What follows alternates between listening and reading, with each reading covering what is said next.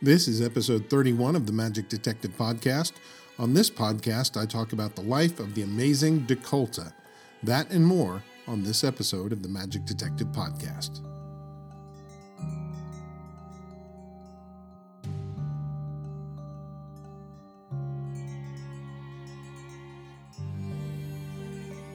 Hello and welcome to the Magic Detective Podcast. I'm your host, Dean Carnegie. I am the Magic Detective, and this is episode 31. In the news department, the Great Southern Magic Collectors and History Conference is right around the corner. Actually, it's is it this weekend? Yeah, I guess it is. It runs September 6th through the 8th in sunny Orlando, Florida. Actually, that's today, September 6th. So it started. You better be there. Uh, go to magic-palooza.com for more information. Also, in the uh, auction news, uh, the Haversat and Ewing is holding another auction, which I believe is taking place again uh, today and tomorrow, September 6th and 7th. You can go to haversatewing.com for more information on their auction. And one more thing, there was an apparent glitch with my email account. So if you tried to enter the last Magic Detective contest, uh, well, you probably had your email bounce back. And I only found out about this just a couple days ago. So, just so you know, the problem has been resolved. Uh, the contest is still open. I'll give you the question again. The question was What is the real name of Maurice Raymond's second wife? Send your answers to info at carnegiemagic.com. Please include your name in the email. I'll choose a winner randomly from, from among all the winning entries, and I'll do that at the end of September. The winner will receive an authentic piece of magic history ephemera.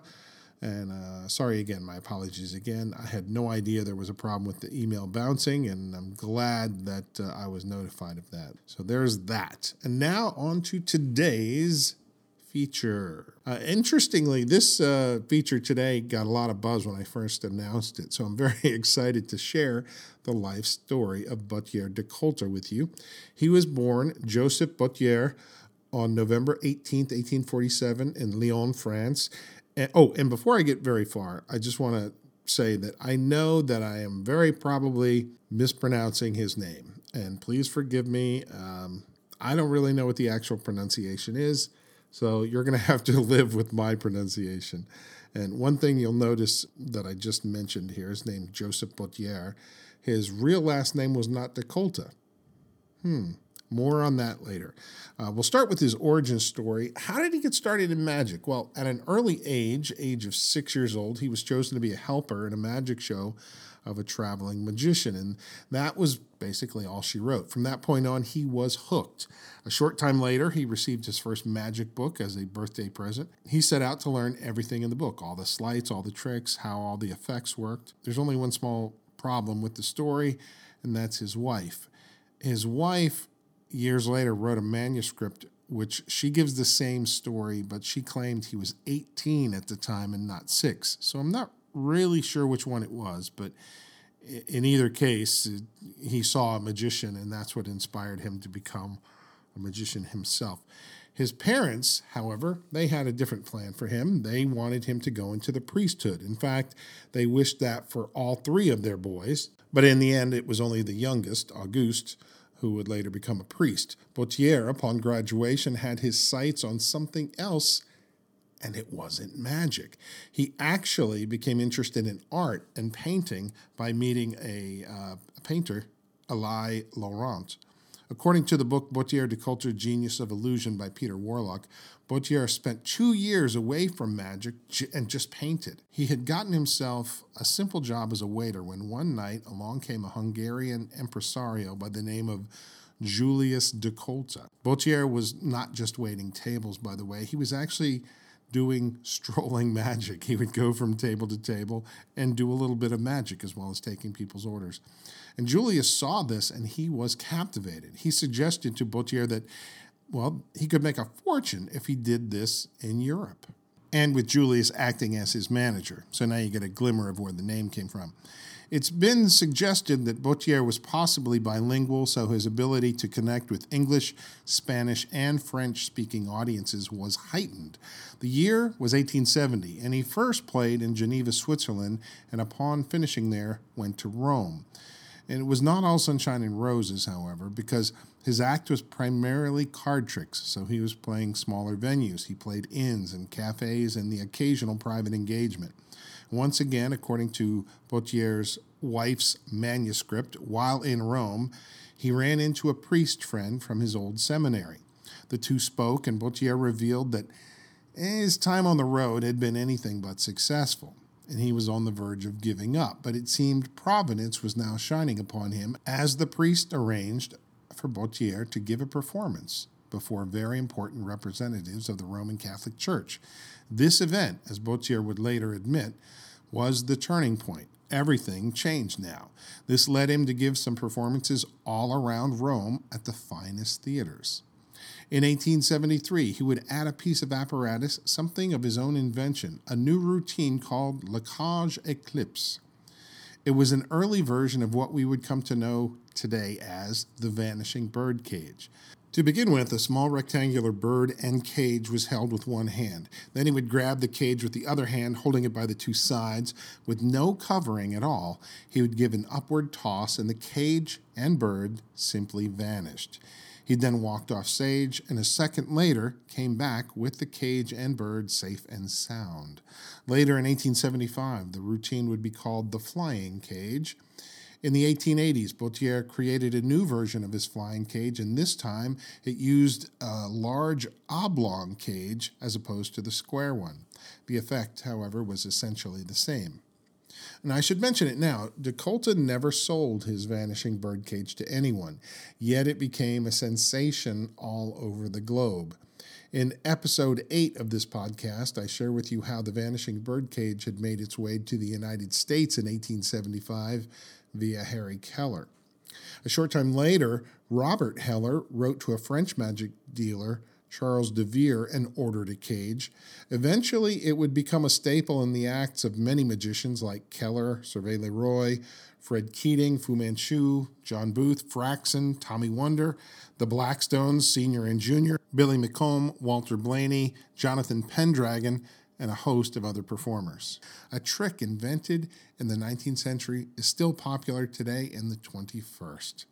Buatier did sell the secret of the cage to a magic dealer in Holland as times were bad and money was not coming in with just performing, but he did not sell an actual cage with it. In 1875, Buatier made his debut at Egyptian Hall in London. He was brought in by Dr. Lynn.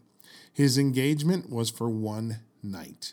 And this was basically so Dr. Lynn could see how Buatier performed before an audience.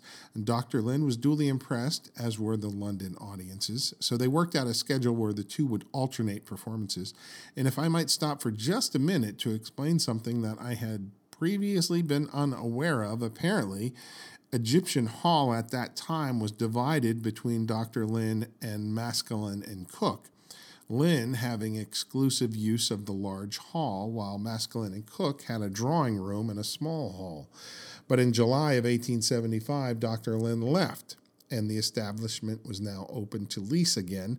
So this time, Maskelyne and Cook jumped at it, and the entire Egyptian hall was theirs. I had no idea of this little bit of drama. Uh, Buatier began working for Maskelyne and Cook at Egyptian Hall in August of that year. His act appears to be mainly parlor sized magic, along with the vanishing birdcage. And speaking of inventions, DeKolta's wife suggests in her short manuscript on her husband that he never purchased a magic trick, but instead invented and built everything he ever used. And this is true to a point, um, in regards to magic tricks, it's likely everything was his invention. But he did purchase a copy of the automaton Psycho, uh, who was called Altotis in the DeKolta show. So here's a small example of something he did not build or create. But other than that, um, he pretty much built everything that he used. Uh, by the way, having this uh, Psycho automaton irritated John Neville Maskelyne greatly let's go ahead and take a look at some of Buatier's unique inventions early on. One of them was his take on the rising cards. You can find this, by the way, in Tarbell number two for the curious. But in effect, three cards are chosen and shuffled into a deck. The deck is then placed into a glass, which is sat on a chair, and at the command of the performer, all the cards begin jumping from the glass, creating a fountain like effect. At the end, the three chosen cards are the only three that remain in the glass. All the others have flown out at the magician's command. It's a very beautiful and very offbeat effect, and it may have been an invention that was also invented by somebody else. I doubt DeKolta had knowledge of this. In the February 1903 Mahatma, they mention the wonderful mystery that DeKolta's trick creates, and that in 1887, a juvenile magician by the name of Signor Frizzini presented the very same trick. I guess it's a case of independent creation, or would that be independent duplication? Don't know. There is an effect that is only briefly touched on uh, in the book Genius of Illusion. It's DeKolta's diminishing and then expanding cards. And the way it's written, he takes a deck of cards and he says he's going to make them proper size for the ladies. And then by simply shuffling them over and over and over, they begin to shrink in size. And he holds them up, and sure enough, they have definitely shrunk to a much smaller size. Then he says he's going to make them suitable for a gentleman. And again, he begins shuffling again and again and again, and they continue to grow. He holds them up, show that they've grown, and then he shuffles some more, and this time they're like twice the size of a regular playing card. Buatier's sleight of hand skills must have been impeccable. One of his features was something he called the five coins. And yes, that's a rousing title if ever there was one. The five coins is a coin flourish known as the coin star. However, this one appears to predate the T. Nelson Downs coin star, but it's basically the same thing. Now, let's skip to 1878. Buatier has returned to France Paris to be exact, and for whatever reason, he changes his name slightly. He takes the last name of his somewhat worthless manager, DeKolta, and now becomes Buatier DeKolta. And on this day in Paris, he creates another one of his masterpieces, The Flowers from Cône, or the most basic, simplistic title, The Spring Flowers. And I honestly think this is was probably close to a miracle in his hands and in the hands of the earliest practitioners. Here's what would happen. First, they would roll up a paper into a, an empty cone. They would show the cone to be empty. And then somehow the magician suddenly causes the cone to fill up with flowers over and over. These flowers would pour out into a, an open umbrella, but they would continue to grow and appear and appear and appear. Uh, it's said that DeKolta used a thousand of these special spring flowers. One of the secret techniques used in this production would later be adopted by dove workers. So, in a way, DeKolta gave birth to that whole genre without even realizing it. And I'm also fairly confident that the early spring flowers were made in lifelike flower colors and not the atrocious neon colors that are often seen today. Sadly, many a magic prop have been ruined by good intention but poorly thought out design choices. Just think about all the crappy looking apparatus that came out in the 20th century. DeKolta now begins to set his sights on larger effects, and one interesting illusion was called La Cocoon, which I believe he debuted in December of 1885. And here is a very artistic piece, a departure from what anyone was doing in the world of magic at the time it, it began simply enough with a paper framework being hung in the air. The magician would draw the outline of a silkworm, and then suddenly the paper burst open, and there was a large cocoon. Not a picture of a cocoon, but a very large cocoon, which you would pick up and place down upon a stool. And as the cocoon was placed upon the stool, this realistic cocoon burst open and out came a woman dressed as a moth or a butterfly. Just reading that description, I, I suddenly thought of the movie Alien, where the uh, the alien bursts forth from the uh, alien cocoon from the famous Ridley Scott movie. Um, I don't know why. It's, I don't know why. Anyway, one thing about Le Cocoon, it had a very complicated method. The patent for this illusion does appear in the book, uh, Buatier DeKolta Genius of Illusion by Peter Warlock. I'm not going to reveal that because, as you know, that's not, I don't reveal secrets here on the podcast, but it is a very poetic uh, mystery. Silkworm, cocoon, moth, really, really fascinating. I think, I frankly think it would make a, a really cool illusion today, though I think you'd need to alter the method slightly, but it would still be a beautiful effect here in the 21st century. Now we come to 1886, and DeKolta was in St. Petersburg, Russia, and he would debut a game changing illusion. To begin with, he would take a sheet of newspaper and place it upon the stage. And the purpose of this was to discount any thought of a trap door. Then a chair would be placed on top of the newspaper. DeKolta's assistant then came out and sat down on the chair, and a thin sheet was placed over her entire body. You could make out the outline of her head and her shoulders and her knees. No sooner was the sheet placed over her, it was suddenly whisked away. In the process, the lady vanished. Her outline was seen right up until the moment that the cloth was taken away. Oh, and to add another element to the mystery, the cloth also vanished. The illusion was known as the Vanishing Lady. It would become an instant hit. John Neville Maskelyne wanted it for Egyptian Hall, but DeKolta couldn't get there soon enough, so they made arrangements for Charles Bertram to present the illusion. Interestingly, Bertram and DeKolta actually kind of resemble each other. Now, I was excited to find a newspaper ad for DeKolta in America presenting The Vanishing Lady in 1886. However, before I could really think about the timing of that whole thing, I found out in the Genius of Illusion book, uh, there was a write up on that very same article. Apparently, this person that was presenting the effect in America was not DeKolta. In fact, the performer's name was never given. What it says is the first authorized performance in this city of DeKolta's trick entitled The Vanishing Lady. Also mentioned in the book was the fact that Alexander Herrmann was the first famous magician in America to present the effect.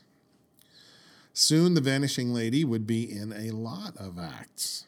Now, did DeKolta get any compensation for this? Uh, other than the Charles Bertram appearance at Egyptian Hall and his work with Maskelyne, I don't think he got anything for it.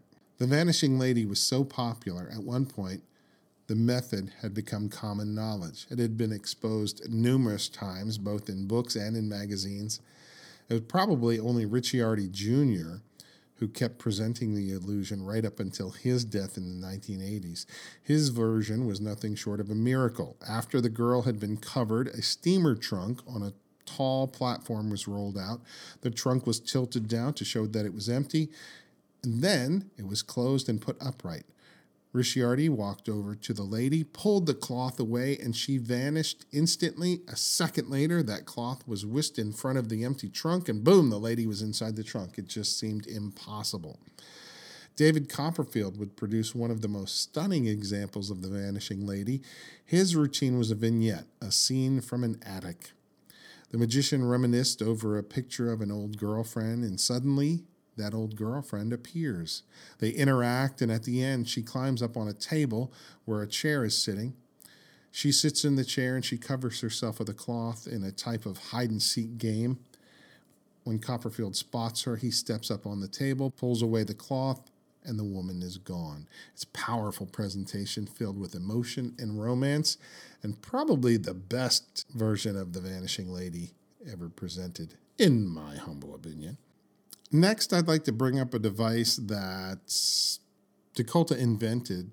This device was called the cachet. It was used along with another device called the pole. And I always thought it was DeKolta that invented the pole, but actually, I believe his contribution was the cachet, which allowed for the barehanded vanish of scarves and handkerchiefs. Another uh, tool of the 19th century conjurer that over time has fallen out of favor. But uh, just as a side note, my best friend Bobby Diamond, who passed away a couple years ago, he was a master of this device. He was fairly new to magic at the time, and he'd seen magicians at magic shops make small scarves vanish and then reappear. And he asked me if it was possible to make something vanish that was like larger than a tiny six inch square scarf. And I pointed him towards this modernized version of DeKolta's device. I'd used one, so I knew the impact, and I taught him how to use it, and he learned it so well, he began fooling everyone with it. Now, this is the ultimate, and this is what I love about this. He would use this while doing strolling magic. He'd borrow a dollar bill from someone, show his hands empty, take the dollar bill, push it into his fist, and sometimes he'd even let them put push the dollar bill into his fist. And then, without any unusual movements or anything, he'd open his hands, the bill was gone. People were often so amazed that they let him keep the money because it was such a good trick. And he told me one day he made over $100 in the afternoon just doing that trick over and over and over. And honestly, I thought he was exaggerating, but later I'd actually seen him do that very thing over and over. Once he made that dollar bill, people couldn't believe it, and more people would be giving him a dollar, going, Do it again, do it, expecting to catch him, but they never caught him. It was just uh, shows the genius of this device that DeKolta had created. One of the lesser known illusions that DeKolta invented was called the magic carpet. This was a large rug. An assistant would stand in the center of the rug, and then he and another assistant would pick the rug up by the corners and uh, just kind of so they could obscure the view of the person inside the folds. And they would shake the carpet a bit and then they drop it, and the person was gone. And that vanished person would later appear in the audience. Now, in regards to his personal life, Buatier de Kolta married Alice Mumford, likely sometime in the mid 1880s. She had previously been a musician, so they likely met in the theater where they were both performing. Uh, in the book, The Old and New Magic by Henry Ridgely Evans, he says DeKolta married Alice Allen in London on December 8, 1887, but this is not correct. Alice Allen was an assistant in the show, but DeKolta had already married Mrs. Mumford and remained married to her his entire life. Now, it is an understandable mistake, and I'll explain more on that later. Buatier de Kolta claimed to have invented an illusion called modern black magic. This same principle was also claimed by Max Auzinger, likely the originator, and others. And I think it's uh, likely another independent creation, though DeKolta's does differ slightly from Auzinger's principle. And I can't really say any more on this one. If you're a magician, you know what this principle is. Um, there were some people that uh, were performing this. Um, William Robinson was performing a version of this using this technique. Uh, Roy was known to use this technique in his magic. So it's a, a popular method or principle, I should say, principle, could be used in lots of different things. And I think that uh, Auzinger and DeKolta probably came up with it separately. In the book, The Old and New Magic by Henry Ridgely Evans, he says At the Eden Musée in New York City, DeKolta introduced the large vanishing cage which he intended as a satire on the flying cage because of the repeated suppositions that a bird was killed at each performance. This was an illusion that he called the captive's flight it clearly has some similarities to the Vanishing Lady. It began innocently enough with a large serving tray that was held out for inspection. This was then laid upon the stage. Next, DeKolta's wife, dressed in a costume to look somewhat like a bird, came out and knelt upon this small tray. DeKolta then covered her with a parrot's cage and then in the original version, he covered the entire affair with a cloth, and in a moment, whisked it away, and the cloth, the bird woman, and the cage were all gone. Now, over time, he would eliminate the cloth covering and add what were basically large playing cards which were connected by fabric. He would just kind of stack these up around the cage, um, again, obscuring it from view. Then DeKolta would attempt to lift up the cage with the woman inside, and he'd have trouble and accidentally drop it, and the cards would just collapse all over, thus showing that the bird woman in the cage again were gone. The final illusion I want to share with you is an iconic effect known as the expanding die. Now, DeKolta called it the dice, um, but here's the effect. The magician walked out on stage with a die, single dice, which was approximately six inches square. He placed it upon a table where it suddenly grew to 50 inches square. Then the die was lifted to reveal a woman inside. Reads like a miracle, doesn't it? Uh, now, not having seen it in action, I don't really know how it appeared. I expect the appearance of a woman inside was quite stunning. The actual expanding of the die, well, I'm not sure. At least I'm not sure now, but in a couple minutes, I'll explain more. um, without revealing anything, I will say this: this trick was a beast, and you'd have to be a genius just just just to figure out how to construct this kind of thing. Now, if we take a look at the entire routine, it actually begins like this. This gives you more context on it. DeKolta comes out carrying a satchel, which he claims contains his wife. In this form, it cuts down on travel expenses. And he sets the uh, satchel uh, down on a, a, chair and he proceeds to begin his act. And he does lots of his smaller effects that he's known for. And then eventually, near the end of the act, he reaches into the satchel to introduce his wife, but he produces this small dice. Again, this is like the six, six inch square dice. And he sets this down on a table, a low uh, table. And it's a thin table, it's got thin legs. This dice that's set upon it is very isolated by itself. Then they take uh, a fan, a large Japanese style fan, they open it up and they put that on the back of the uh, table. So it forms kind of a backdrop on the table. You see the dice there. He waves his hands over the dice, and then almost instantly, this thing grows from six inches to 50 inches. So before, when I was reading that description, I, I, I, guess I just didn't realize how quick this was. I thought it was kind of a laborious sort of thing. But no, apparently, an eyewitness account says this thing was instantaneous, went from six inches, boom, to 50 inches. And then, of course, he and his assistant lift this thing up, and sure enough, underneath the dice was DeKolta's wife. And this would be his final creation. Now, in 1902 1903, DeKolta was back in America. He had appeared here in 1891, but now he's returning and he brought with him his expanding die. He began appearing in New York at the Eden Musée in September 1902. He finished there seven months later in April of 1903. At this point, he began to tour throughout the United States. In September of 1903, he was in New Orleans appearing at the Orpheum Theater. By all reports, he was not feeling well that week, and the following week, he was extremely ill and still in New Orleans. And then, on October 7th, 1903, Joseph Buatier passes away. He had Bright's disease, or what we know of today as kidney disease. He was only 55 years old. Now, he was a heavy smoker, and it's very possible he had an unhealthy diet.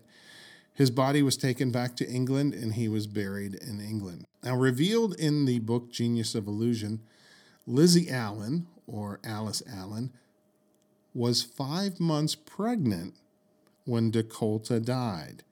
He'd been having a romantic affair with her unknown to his own wife, Alice. But at five months, she could no longer hide the fact that she was pregnant. On March 9th, 1904, DeKolta's daughter, whom he never saw and never met, was born. She was named Violet, but went by the name Vicky during her life. And according to the book, she was involved in magic almost her entire life. Uh, she was behind the scenes, but uh, she had a magic manufacturing company and worked with other performers. So it's kind of interesting the fact that DeKolta's daughter was in the business as well. Charles Morritt, the famous English magician, pointed out the fact that it was DeKolta who coined the term illusionist and was the first to use it. Now, if you're wondering how so many of DeKolta's tricks got ripped off, well, it turns out he patented most of them. So the unscrupulous magicians needed only to get copies of the patent papers. Though, in all honesty, um, I shouldn't use that word, in all honesty. Um, they had more devious techniques than getting patent papers, but they could obtain patent papers to find out how things worked. And that is not all the illusions and all the effects that DeKolta created. I just kind of gave you an overview of the best ones. there were some there were quite a few others there are a lot of smaller magic handkerchief tricks and things uh, card tricks card sleights lots of things he created he was a very prolific inventor i would encourage you if you don't have the book to get the book Buatier de Kolta genius of illusion by peter warlock put out by uh, Magical Publications, Mike Caveney's, uh, I guess it's MC Magic Words now is the name of it. And I don't know if it's available or not, but uh, there are copies out there that you can find. So it's a great book and it tells all about his life and his inventions. And it has the uh, patent papers for a number of the illusions in there as well. So you can kind of see for yourself how intricate a lot of these things were and it gives a list of, I believe, uh, all his known effects and where they can be found in print, which I thought was cool as well. That wasn't the only book that I used for this particular podcast. I used Ask Alexander quite a bit. I also used uh, the old and the new magic, and of course the Standby uh, David Price's book as well. So I hope you've enjoyed this particular podcast. Just so you know, this podcast, number 31, is the final podcast of season one of the Magic Detective podcast. I just realized recently that um, are coming up really quickly on the first year anniversary. And I thought, you know what? I'm going to go ahead and wrap this up and uh, get ready for season two and maybe do some things a little bit differently in season two. Not drastically differently, just. Um, I would like to begin doing some interviews. When that's going to happen, don't know. But, um, well, actually, when am I going to get the interviews? I don't know. But I will be back sometime in October with season two of the podcast. I have um, I have a list. I think that list started at about 100 names of magicians that I wanted to talk about on the podcast. And I figured, well, 100, that should be, you know, couple years, three, four years worth of uh, podcasts, and the the list has already grown to over 150. So who knows how long this podcast will keep going? I I don't know. As long as there's an audience out there that enjoys it, I'll probably keep doing it. And you can rest assured there will be a season two. It's only a few weeks away. Um, I just have to move in the process. I'm moving from Virginia to another state. So right now, my books are in two locations on my library. Some of them are in the new state and some of them are in the old state. And it's going to be a lot harder to do the podcast without all my research material. So that's another reason I'm wrapping up season one. I was, I'll be honest with you, I was really hoping to get to 5,000 by the one year anniversary, 5,000 downloads. And I'm currently in the 4,000s, but I don't think I'm going to make it to five. I'm going to be close. Um, but the other side of that, I'll be honest, I, I wasn't even sure when I started this anybody was even going to listen. So the fact that I got an audience at all is uh, is a big blessing. I'm very grateful to everyone that listens. And what's wonderful is I keep finding out that very famous people are listening as well as everyone else. And and it doesn't matter if you're famous or not. I love the fact that you're listening. It's just kind of cool when you find out somebody famous really enjoys the podcast. That's awesome. Season two, like I said, not far off. It'll be in October this year, 2019. So stay tuned for that. Until then, I'm Dean Carnegie. I am the Magic Detective. Thanks for listening. Oh, and don't forget to share the podcast with everyone you know. I'd really appreciate that. Until next time.